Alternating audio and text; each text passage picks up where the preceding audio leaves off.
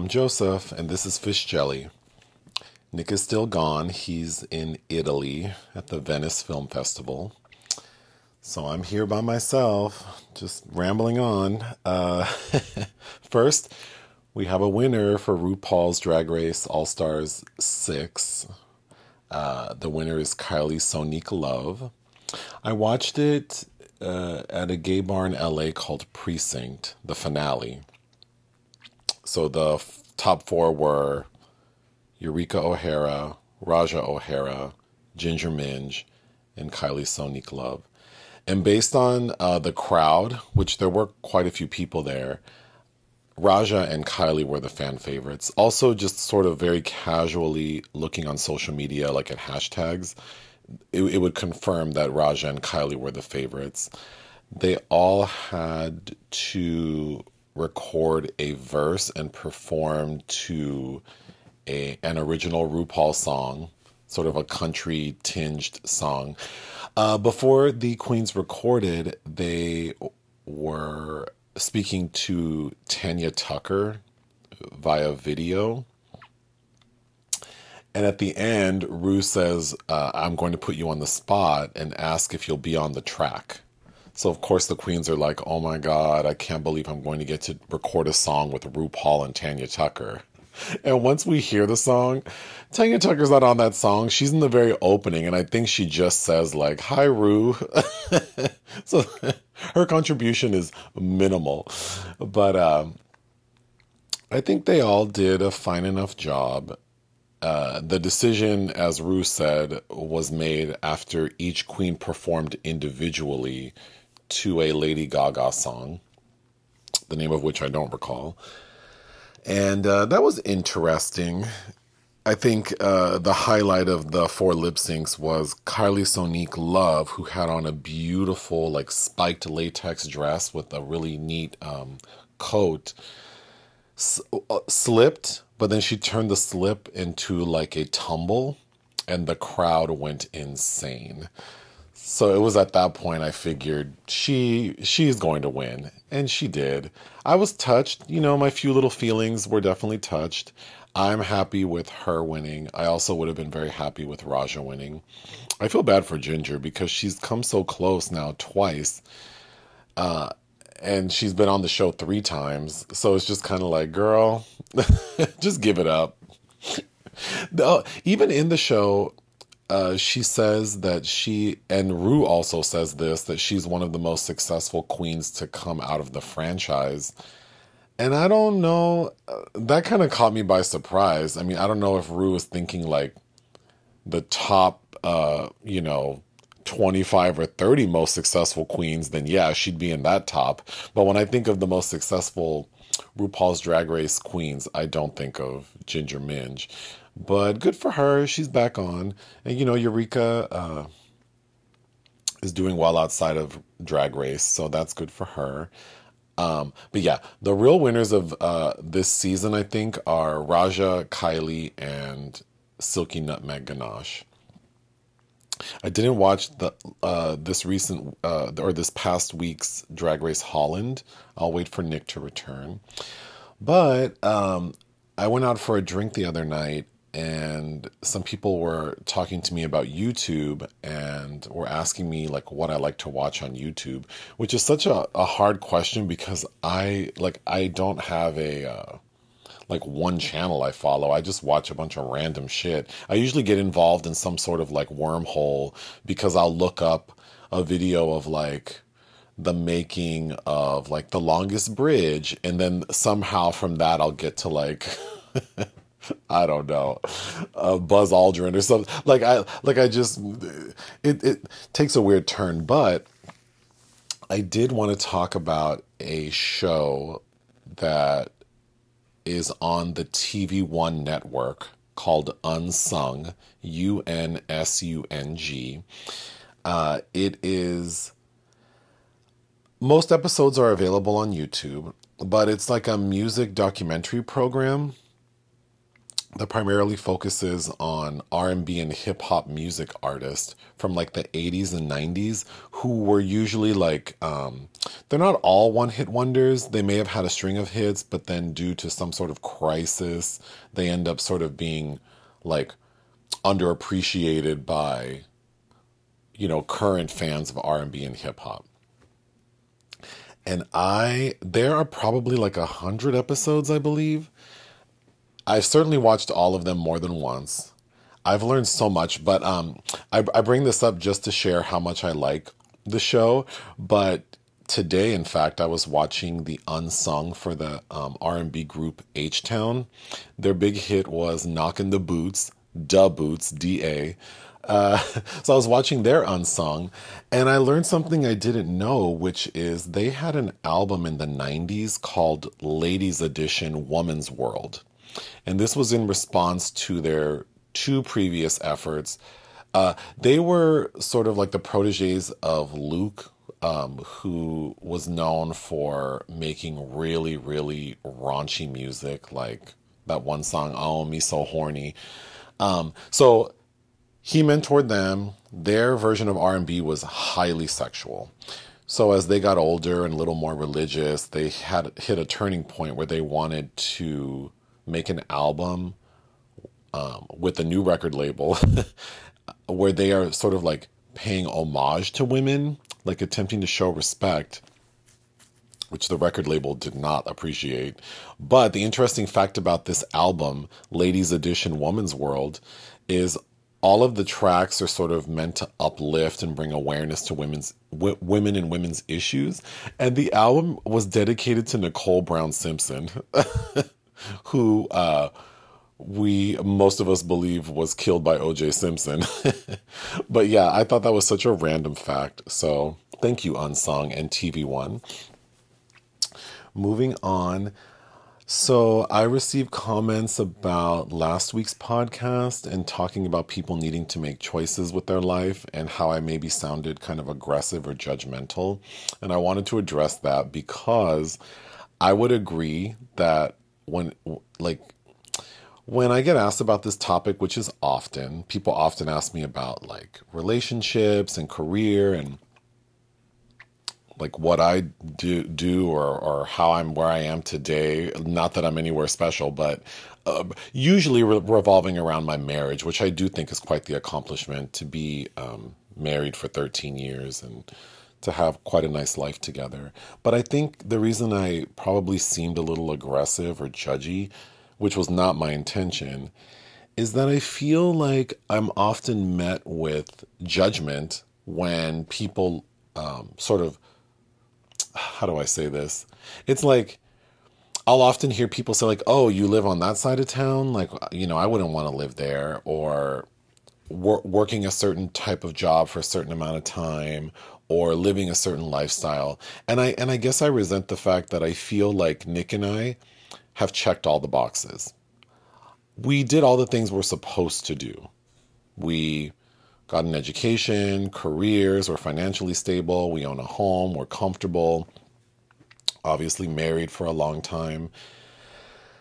And just doing the best we can to sort of have purpose and make the most out of this shitty ass life we all have to live. But um, I I I I I resent being treated like okay, so I did all the things I'm supposed to do and I'm trying to make the most of it, but because I'm not well, again, I'm going to sound judgmental because I feel like, okay, so usually it's people who are kind of like loafing about, bullshitting, like not really attempting to settle down or think about the future, are often the people who will comment on the choices I've made. And I think while maybe a lot of my choices are boring and maybe I'm not that much fun most of the time, it really is a function of me just wanting to be comfortable and to to live out you know the rest of my life however long that will be feeling like I have a purpose, feeling like I'm stable. I don't want to be anxious. I don't want to worry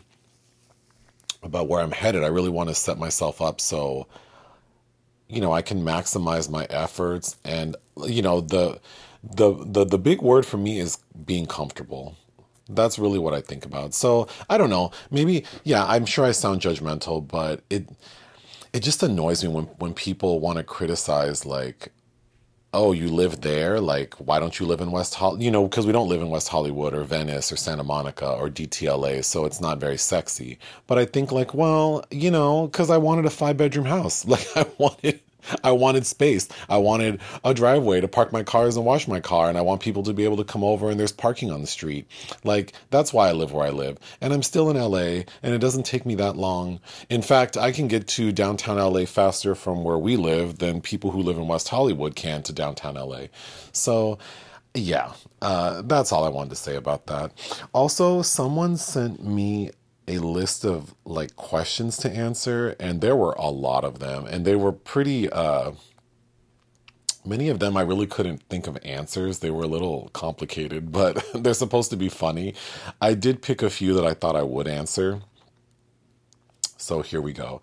Is cereal soup? Why or why not? I would say cereal is not soup. When I think of soup, I think of the broth and you know milk or whatever milk substitute one uses, I would not consider broth. So, no, cereal is not soup. Next, what's the best Wi Fi name you've seen? I'm going to shout out my um, Wi Fi name. So, in our house, our Wi Fi is called Fuck You Pay Me. and we've had that for a long time. Uh, in every place we've lived since um, we we first moved in together in Minnesota, uh, so I'm pretty proud of that one. Uh, what's the best type of cheese? I don't know that I'll say the best type of cheese, but my favorite cheese is blue cheese. You could put blue cheese on anything and I'd be happy. Eggs, burger, salad, uh, charcuterie. I love blue cheese. What is the funniest joke you know by heart? I only know one joke, and it's this. Do you want to hear something funny? Decaf. I think it's funny. It makes me laugh. What's the weirdest thing a guest has done at your house? Okay. So, in the home we lived in before this one, we had an extra room, like an extra master suite. It was a very nice room with uh, with a bathroom in suite, and we had furnished it like a guest room. I think thinking like we would have guests and we never did. So at a point we decided to list it on Mr. B&B. And for those who don't know, Mr. B&B is the gay version of Airbnb. So it's only people who identify as gay men using the site. So we listed it on there and we had I would I would say maybe like two guests when we kind of felt like, oh, maybe this is not working that well. So our final, but then we took a final third guest. And this person was lived in, I believe, Austria or Germany and had traveled to San Diego and lived there for three months. Our home was in LA. He was in San Diego for three months and he messaged us saying that he has to leave his current accommodations but he's flying out of LAX like three days later. So he just needs a place to stay. And our home was near LAX. So um, that's the reason why he needs to stay kind of in a random spot uh, for three days. So we approved the booking. He seemed quite friendly. He shows up and he was a, a, a curious gentleman. Uh, he had a ton of luggage, like 10 suitcases. I didn't want help. So I just sort of watched him struggle up the stairs uh, to then drag these 10 suitcases into his room. And the final thing he brought into the house was a big, like, plastic bag, not a grocery bag, but a plastic bag filled with cheese and yogurt. And it was a lot. Like, I would say, like, maybe 20 cups of yogurt and maybe like 10 blocks of cheese. So I said, "Do you do you uh, want to put this in the refrigerator? That's kind of a lot, so I need to make room." And he said, "No." So then I'm thinking, like, okay, well, doesn't this shit need to be refrigerated? I mean, at least the yogurt does, maybe not the cheese. But this man, over the course of three days, proceeded to eat all of that cheese. And I'm assuming he ate all of it because in his room, in the waste basket, uh, and next to it were the empty wrapper or empty cartons of yogurt and the cheese wrappers. So this man ate a year's worth of cheese and yogurt in, on my account, uh, or based on my uh, taste. Yeah, in three days. That blew my mind. Also, he was a little bit of a weirdo. He would kind of like glare at me, like this really weird, creepy glare. And one time he comes out of his room, and Nick was working in the kitchen, like sitting at the dining room table. And he walks out of his room in a jockstrap and walks into the kitchen, which already was like, uh, okay, I hope you're just going to grab a glass of water. So I see him walk past, and he's in there for quite some time, like maybe 15 minutes. And then he walks back to his room. So after that happens, Nick uh, like comes over to tell me what happened, and that man stood in the kitchen facing Nick. Nick was not facing him. Nick was sort of like looking forward in his jockstrap with an erection, just glaring at Nick for 15 minutes straight, not saying or doing anything. and then I guess when he received no response, walked back to his room. So I would say that is the uh, weirdest house guest we've ever had. The next question Where is the strangest place you've urinated or defecated?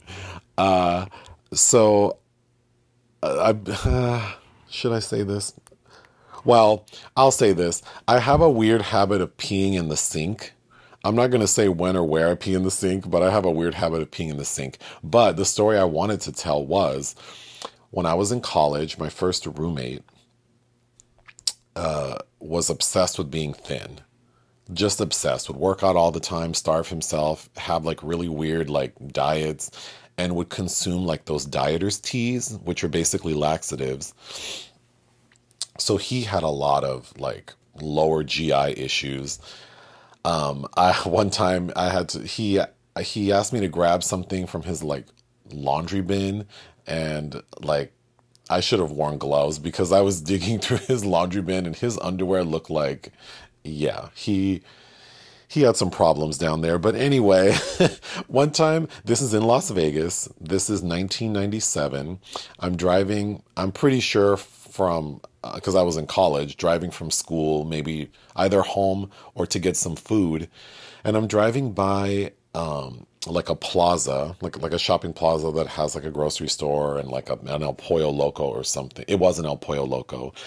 I'm driving by and I see his car, and he had a very noticeable car. It was a gr- like a forest green three series BMW that had like a body kit, and it had been lowered, so it was something that would catch the eye.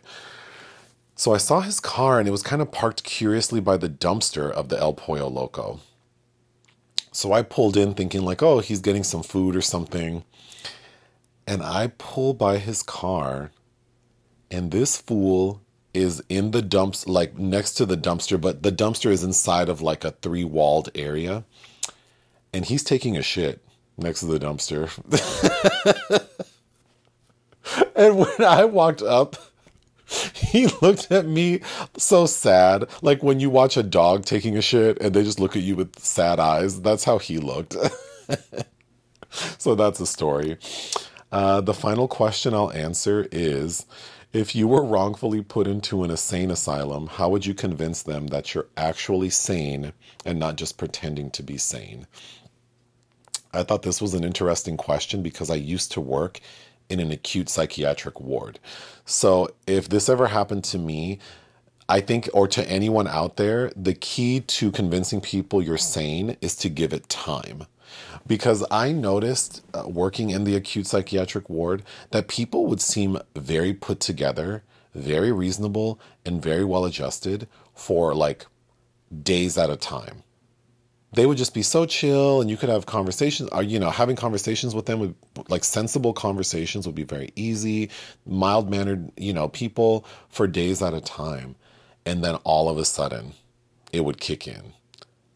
And that's when i'd realize like oh okay that's why you're here. So i think like in movies when characters get like wrongfully um like committed to some sort of like psychiatric facility and they imme- immediately lose their shit. It's like, well, that is not helping your case. You need to stay calm and collected for a period of time to demonstrate that you are of sound mind and body. so that's what I would do is just ride it out for a while uh, to prove that this is not just me on an upswing. All right, that's that. Moving on.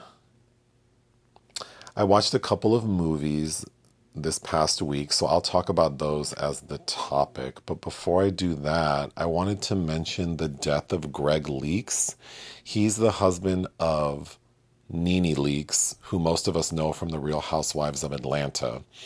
And I bring him up. Uh, you know, it's sad. I, I, I, I used to and do occasionally still watch Real Housewives of Atlanta, so I've seen a lot of him on television.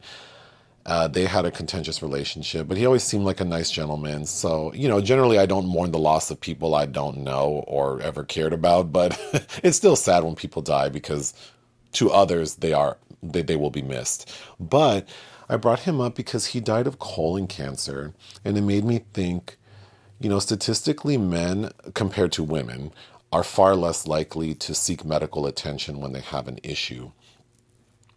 And then we think about when men are having issues in sensitive areas, they really won't say anything, particularly like cis heterosexual men.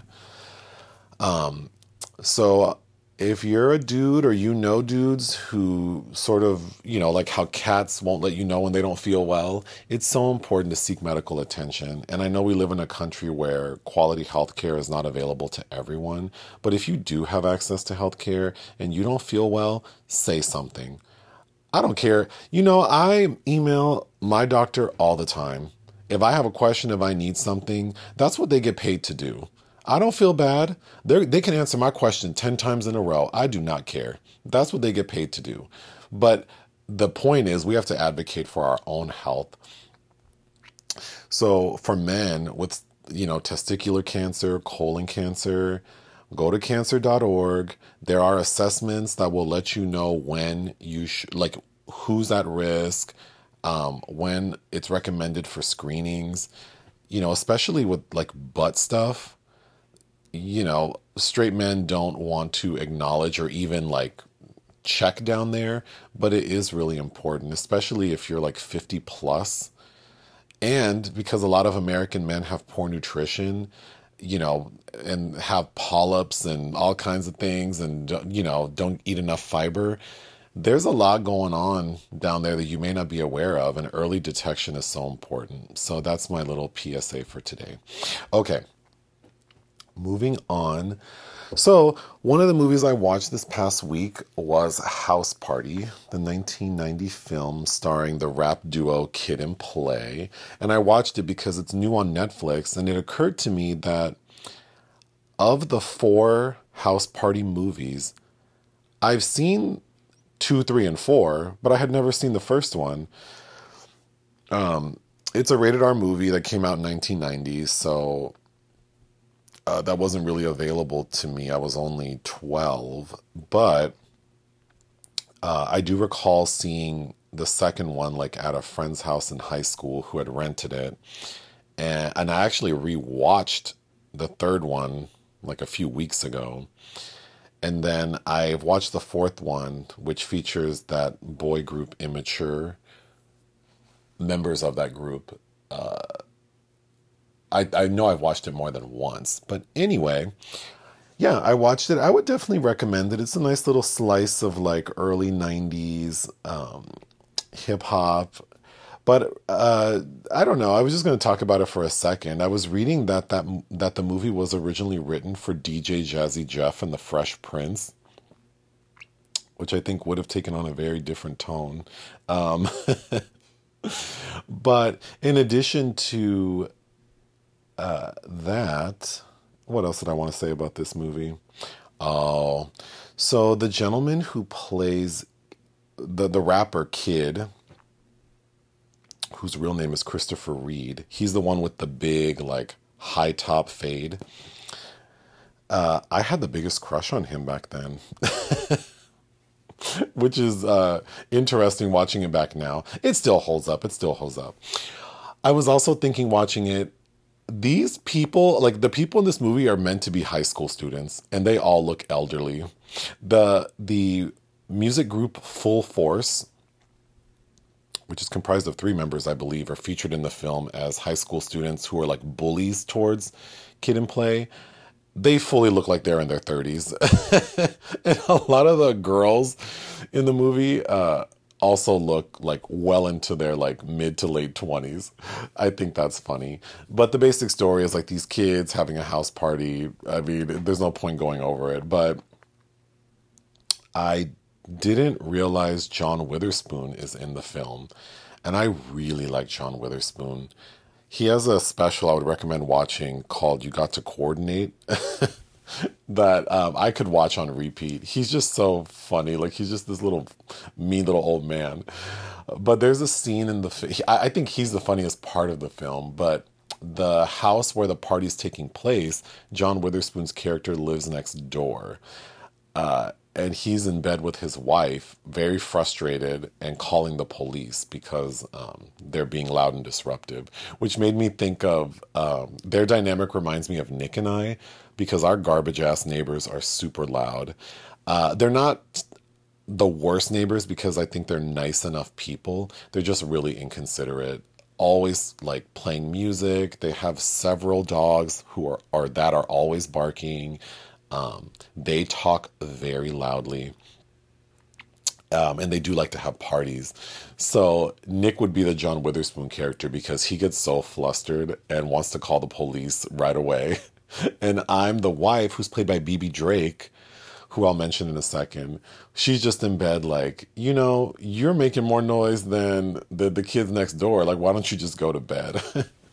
uh, also, I couldn't quite tell. I tried to look it up, but I can't ascertain. Um, I mean, I didn't do that much research, but I couldn't ascertain where, like, which city the movie takes place in. But we hear John Witherspoon's character, who lives in a nice house. He says it more than once, like, I paid fifteen thousand dollars for this house. Oh my God! Can you imagine? fifteen thousand dollars for a house like that. But getting back to Bebe Drake, she's an actor who I think I know best from the TV series Martin. There's an episode, uh, her character's name is Myra, and she's in several episodes, but there's one uh, episode where Gina mistakenly throws away like basketball game tickets Martin had, like down the dumpster. So she's freaking out, and she ends up asking her neighbor Sheneneh for help. And Sheneneh says, Oh, I have two courtside seats uh, to that same game. I'll give them to you, but you have to work a day in my hair salon. Gina agrees. It's obviously a disaster, but one of the customers who comes in is Myra, played by Bebe Drake. And I will never forget her character is just like this crotchety lady who needs a pedicure, and her feet look like salmon catchers. And Gina played by Tisha Campbell, who's also one of the stars of House Party, along with Martin Lawrence. She's like trying to delicately file Myra's nails, and Sheneneh walks over like, "Girl, this ain't gonna do nothing. Like, you need something industrial." And Sheneneh pulls out like an industrial sander and gets to work on Myra's feet, like her nails and her corns and all you see is like sawdust flying and then myra is sitting in the chair like making these orgasmic sounds. I think that's one of my favorite episodes of martin. But anyway uh, watching the film a you know it's from what is this 32 years ago? So some of the language is a little problematic. We do hear the f slur uh, one too many times for my taste but you know, whatever. People were saying it back then. But more importantly, um, the, the the male characters who are all supposed to be high school students, you know, they're at this party and their main um, objective is to get girls.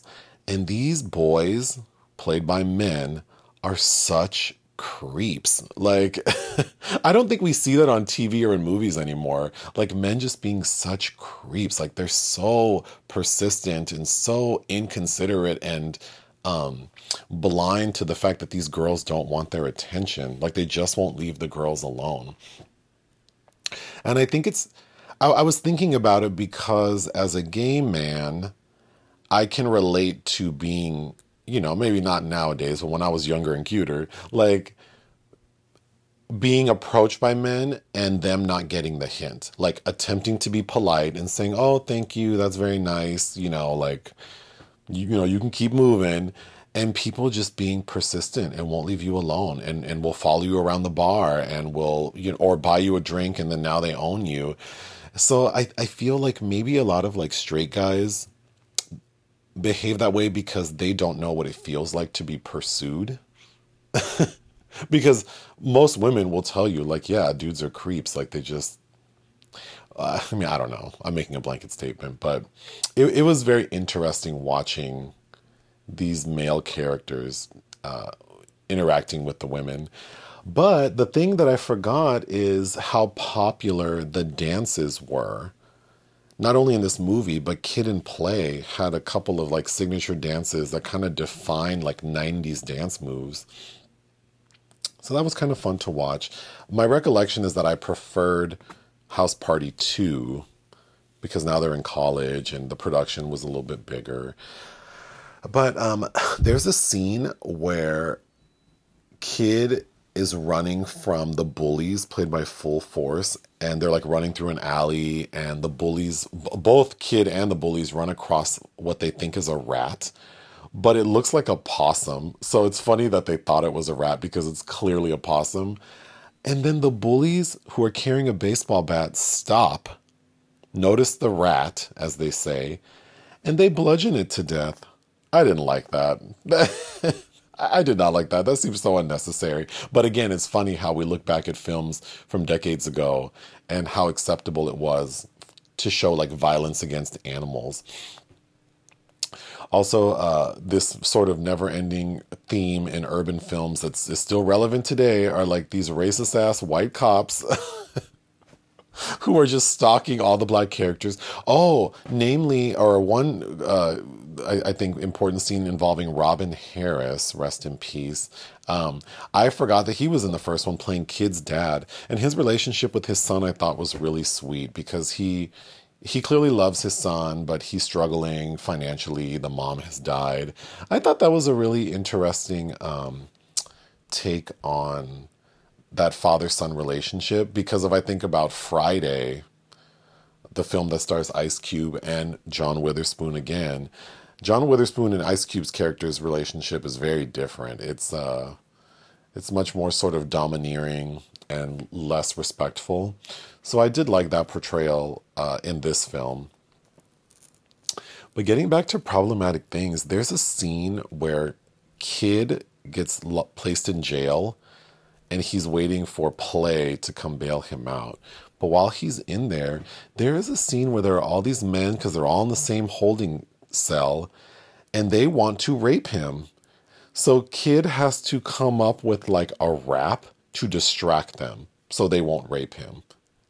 And then at the very last minute, like right as they're about to rape him, he gets out. That was uh that was a bit cringy.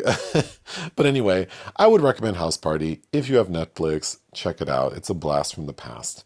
Okay, the main film I watched this past week was the new Cinderella film. The 2021 Cinderella film directed by Kay Cannon, who uh, some people may best know for producing the Pitch Perfect films. Uh, and then she directed that film Blockers, which I do recall enjoying as a adult comedy. But um, yeah, Cinderella. So we have this modern take. Well, I don't even know if it's modern. Uh, well, I guess yeah, modern take on the classic uh, fable. The biggest difference is these songs are uh, pop songs, like well known pop songs. And the trajectory of Cinderella's life in the end is very different than what we know from the original cartoon. So, what did I think about this one? It really wasn't my cup of tea. it started off on a really good note because the opening scene is a performance of Janet Jackson's Rhythm Nation. So I was very excited, very excited, very into it. It doesn't really make sense with uh, what's going on in the movie, but it doesn't matter. I was very happy to hear it. Um, but yeah, it's basically like all the village people singing about togetherness and because the lyrics lend themselves to that but i didn't get the sense that the villagers were united based on the way they treat cinderella so i didn't quite understand the song choice but we have cinderella played by that lady from fifth harmony who's not normani uh, i have to actually look her up her name is camila cabello who i thought dated Justin Bieber, but I was corrected. That lady is named Selena Gomez. Camila Cabello dates uh, Shawn Mendes. So that's all I know about her. Um, I know she has music that's popular, but I couldn't tell you what it is. Yeah. So what do I think about her? She's beautiful. She's beautiful. Uh, you know, clearly she can you know, sing well enough. I didn't I, I don't like her vocal stylings, but she can sing. So the story is she lives with her stepmother because her father has passed, along with her two stepsisters. Her stepmother is played by Idina Menzel. We also find out, and I don't recall this from the original story, but Cinderella's name is Ella, but she's called Cinderella because of the cinders that come off the embers from the like the fireplace, I guess, so it makes her look dirty. And there's like more than one comment made about how she looks dirty. I don't think that lady ever looked like unkept, which I'll get to in a second. Um, but anyway, she wants a better life for herself, and her version of a better life is she's a seamstress and she wants to open up a storefront in like the like the village square but of course, for a woman to do something like that at that time, as she says, would be impossible. But that's her dream. Okay, then we have Prince Robert, who's played by a guy named, uh, what's his name? Nicholas uh, Galitzine. I actually liked him. I, I liked his look. I think, you know, he's obviously a handsome guy, but I thought he had a unique enough look that he doesn't just look like a generic hunky guy. So I did appreciate that. Um, I'm assuming that's him singing. He sings like how you would think. Uh, it's kind of like show tuney, not really my style. But the thing that was very distracting to me uh, was the faces he was making as he was singing. That was kind of comical. His uh, parents, the king and queen, are played by Pierce Brosnan and Minnie Driver, which I think were fun to watch on screen. But his burden is they want him to get married, and he wants to marry for love, not have some woman be selected for him. He bumps into one day, the prince goes into the town incognito, which I think, as I recall, is just him wearing a bandana with regular clothes. but I guess, you know, back then they didn't have photographs or social media, so how do they know what he looks like? But uh, he bumps into Cinderella as she is trying to sell a dress she made, and everyone's shitting on her. Like, you're a street rat. Like, why are you out here? Which was in stark contrast to like the opening scene with everyone singing Rhythm Nation. So I thought that was weird. But Prince Robert bumps into her instantly is like smitten by her, buys the dress from her for three times what she's asking, and then invites her to his like ball. Of course, Cinderella's so excited. She takes the money she's earned, buys some really pretty fabric, makes this beautiful gown, intends to go to the ball along with her stepmother and stepsisters. But at the last minute, stepmom says, Oh, no, girl, you're not going to that ball because you already have a husband. I've picked someone for you, this man named Thomas. So, yeah, only eligible uh, ladies can be at the ball. And Cinderella's like, I'm not marrying this man. And her mom says, Bitch, I don't care what you say, you're staying home tonight. And her stepmother throws what looks like like a like a cup of ink on her dress and ruins her dress. Of course, Cinderella's really sad she has her little three mice with her, uh, and she is fostering a caterpillar that is in its cocoon, and the cocoon finally opens, uh, and we see this beautiful butterfly. And at the same time that this happens, you know, this is when Cinderella's is her plans to go to the ball are foiled. So she's crying, and the butterfly turns into her fairy godmother, or her fabulous godmother, played by Billy Porter.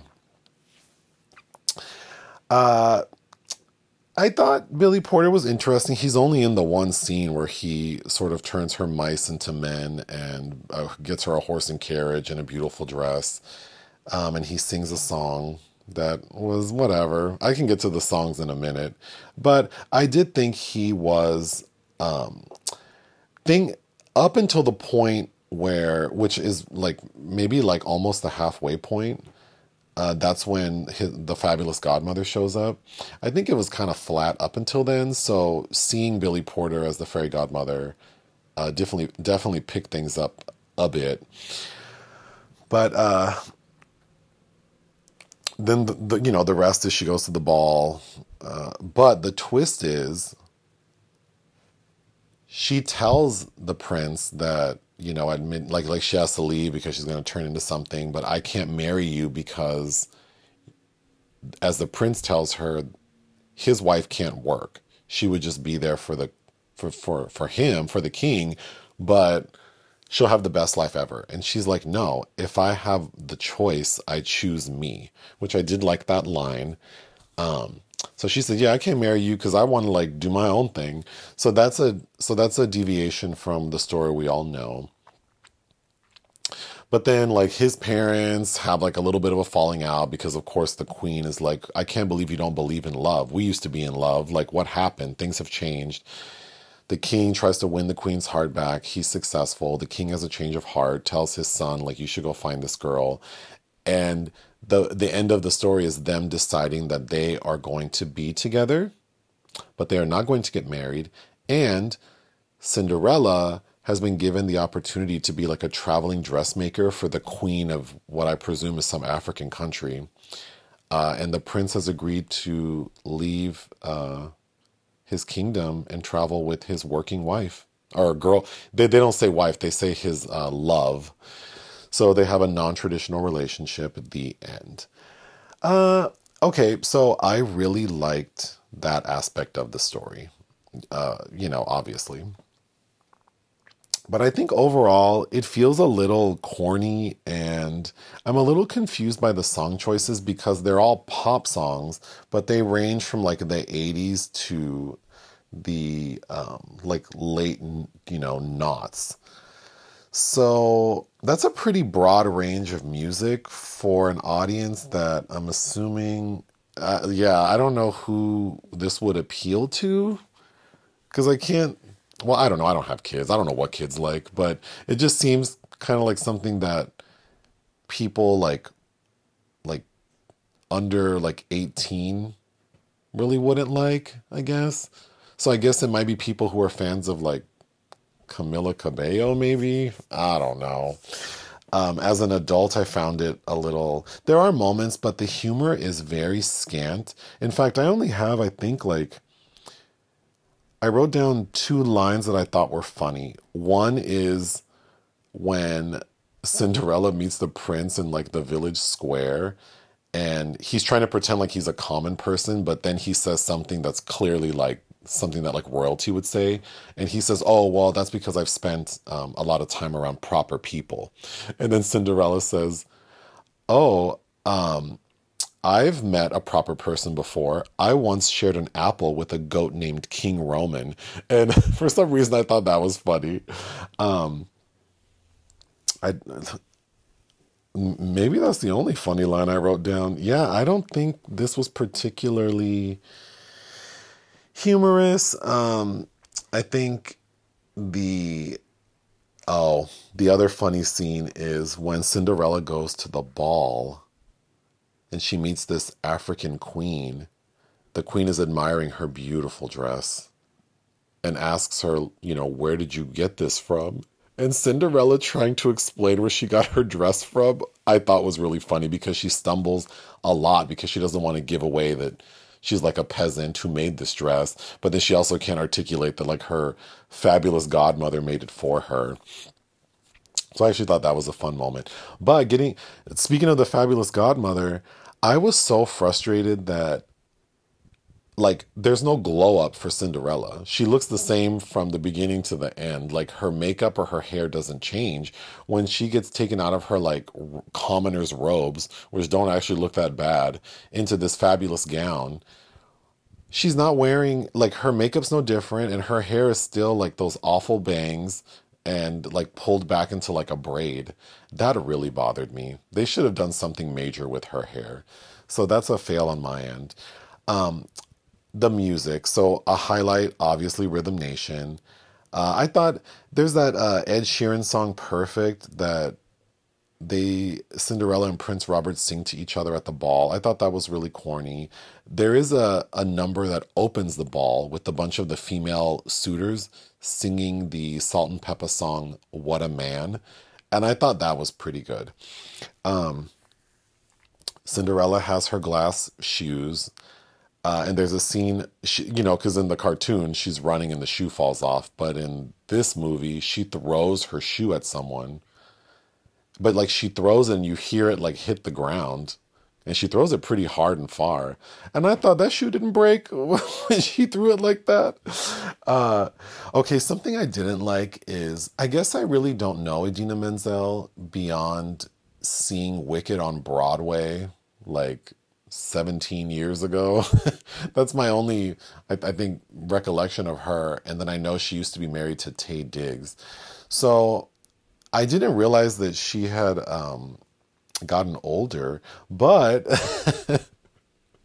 but I will say I am happy that she is not touching her face. I, I thought she looked really good um, because she looks natural. So good for her for that. But another thing that didn't work for me is the first of all, the two stepsisters aren't that awful. The one is kind of like self absorbed more than mean, and the other seems to be somewhat compassionate. So it's like, okay, so Cinderella's stepsisters aren't the worst. And her stepmother also isn't the worst. I mean, really, the only time she kind of goes in is when Cinderella insists on going to the ball. And then she tells her no and throws ink at her. But prior to that, she's just kind of strict. So, eh, combined with this version of Cinderella, the way Camila Cabello plays it, she seems very confident and she doesn't seem that restricted. Like she's able to do the things that she wants to do. Like it like it's not her it, it doesn't feel like it's her stepmother who's holding her back. It seems like it's just society, like like societal norms that are holding her back. Um, so I didn't really. I, I like. I kind of wish Cinderella's family would have been a little more evil. Also, there are there are topics that are brought up in the film, I think in an attempt to modernize it, like green energy. So the king's daughter, Prince Robert's sister, she mentioned something about like I believe it's like, oh, I want to like why can't we transition to wind energy or there's some new thing about wind energy which could help us um like conserve our fossil fuels. And then her dad's like, nah, whatever. And then there's discussion obviously of like gender parity and equality. And then there's even even a comment about like government spending. But they're all very i mean they're just like dropped. And I, I i don't know. I think this could have been so much fun if it really dug into how problematic stories like this originally were as it relates to how women are treated and expectations and all that. It really doesn't go in except to say that cinderella is choosing not to do what is expected, which is marry the prince. So, okay, great. But getting back to the stepmother, we get a scene where we kind of get some interiority for her, like why she's maybe a miserable person. And the way it's presented, it's like, who cares? Who cares why her stepmom is not nice? Like, who cares why she's unhappy? Because she's not, like, necessarily villainous. So, yeah, I don't know. There's also another uh, device, which is like in the village square, there's this man who's rapping, and he kind of serves as a narrator. Uh, that I thought that was a little corny too. Uh, there, there's a line where Prince Robert says, basically like, "Oh," commenting that being in your 40s is like very old because people would die quite young back then. But I thought that was funny because clearly Minnie Driver and Pierce Brosnan are over 40, like well over 40. so I thought it was funny that he's saying that. And also, many people in the town square, square look older than 40. Um, but yeah, it, it, it, it's also funny because people, I, I guess when you don't live that long, you fall in love very quickly. That's another discussion that I think would be interesting to have is these depictions of how many people romanticize love based off of these stories they saw as a kid. And it's like, shit doesn't work that way, girl. You just don't meet your Prince Charming and fall in love and everything's gonna be okay. That's why some of y'all can't uh can't keep a relationship going because you're basing it off of like a cartoon. So it's so funny to see it even in this quote unquote modern retelling of a story that we still see this character, although it is Prince Robert who's smitten with Cinderella, not the other way around. Uh, oh, another twist is the daughter, because Prince Robert is deciding to go with Cinderella on her travels, the daughter is now king. Um, oh, and then the final song of the film is Jennifer Lopez's Let's Get Loud that was pretty cringy. yeah, these song choices are just very interesting, but overall, um, I didn't enjoy it. I think if you like the two main people, then that's definitely a reason to watch it. But it, for my money and my time, I would rather watch um, Whitney Houston and Brandy in Roger and Hammerstein's Cinderella any day. that's all I have. Um, oh, and I'm pretty good on time. I'll say goodbye for now. Hopefully, Nick will be able to record with me next week. Thank you. Bye.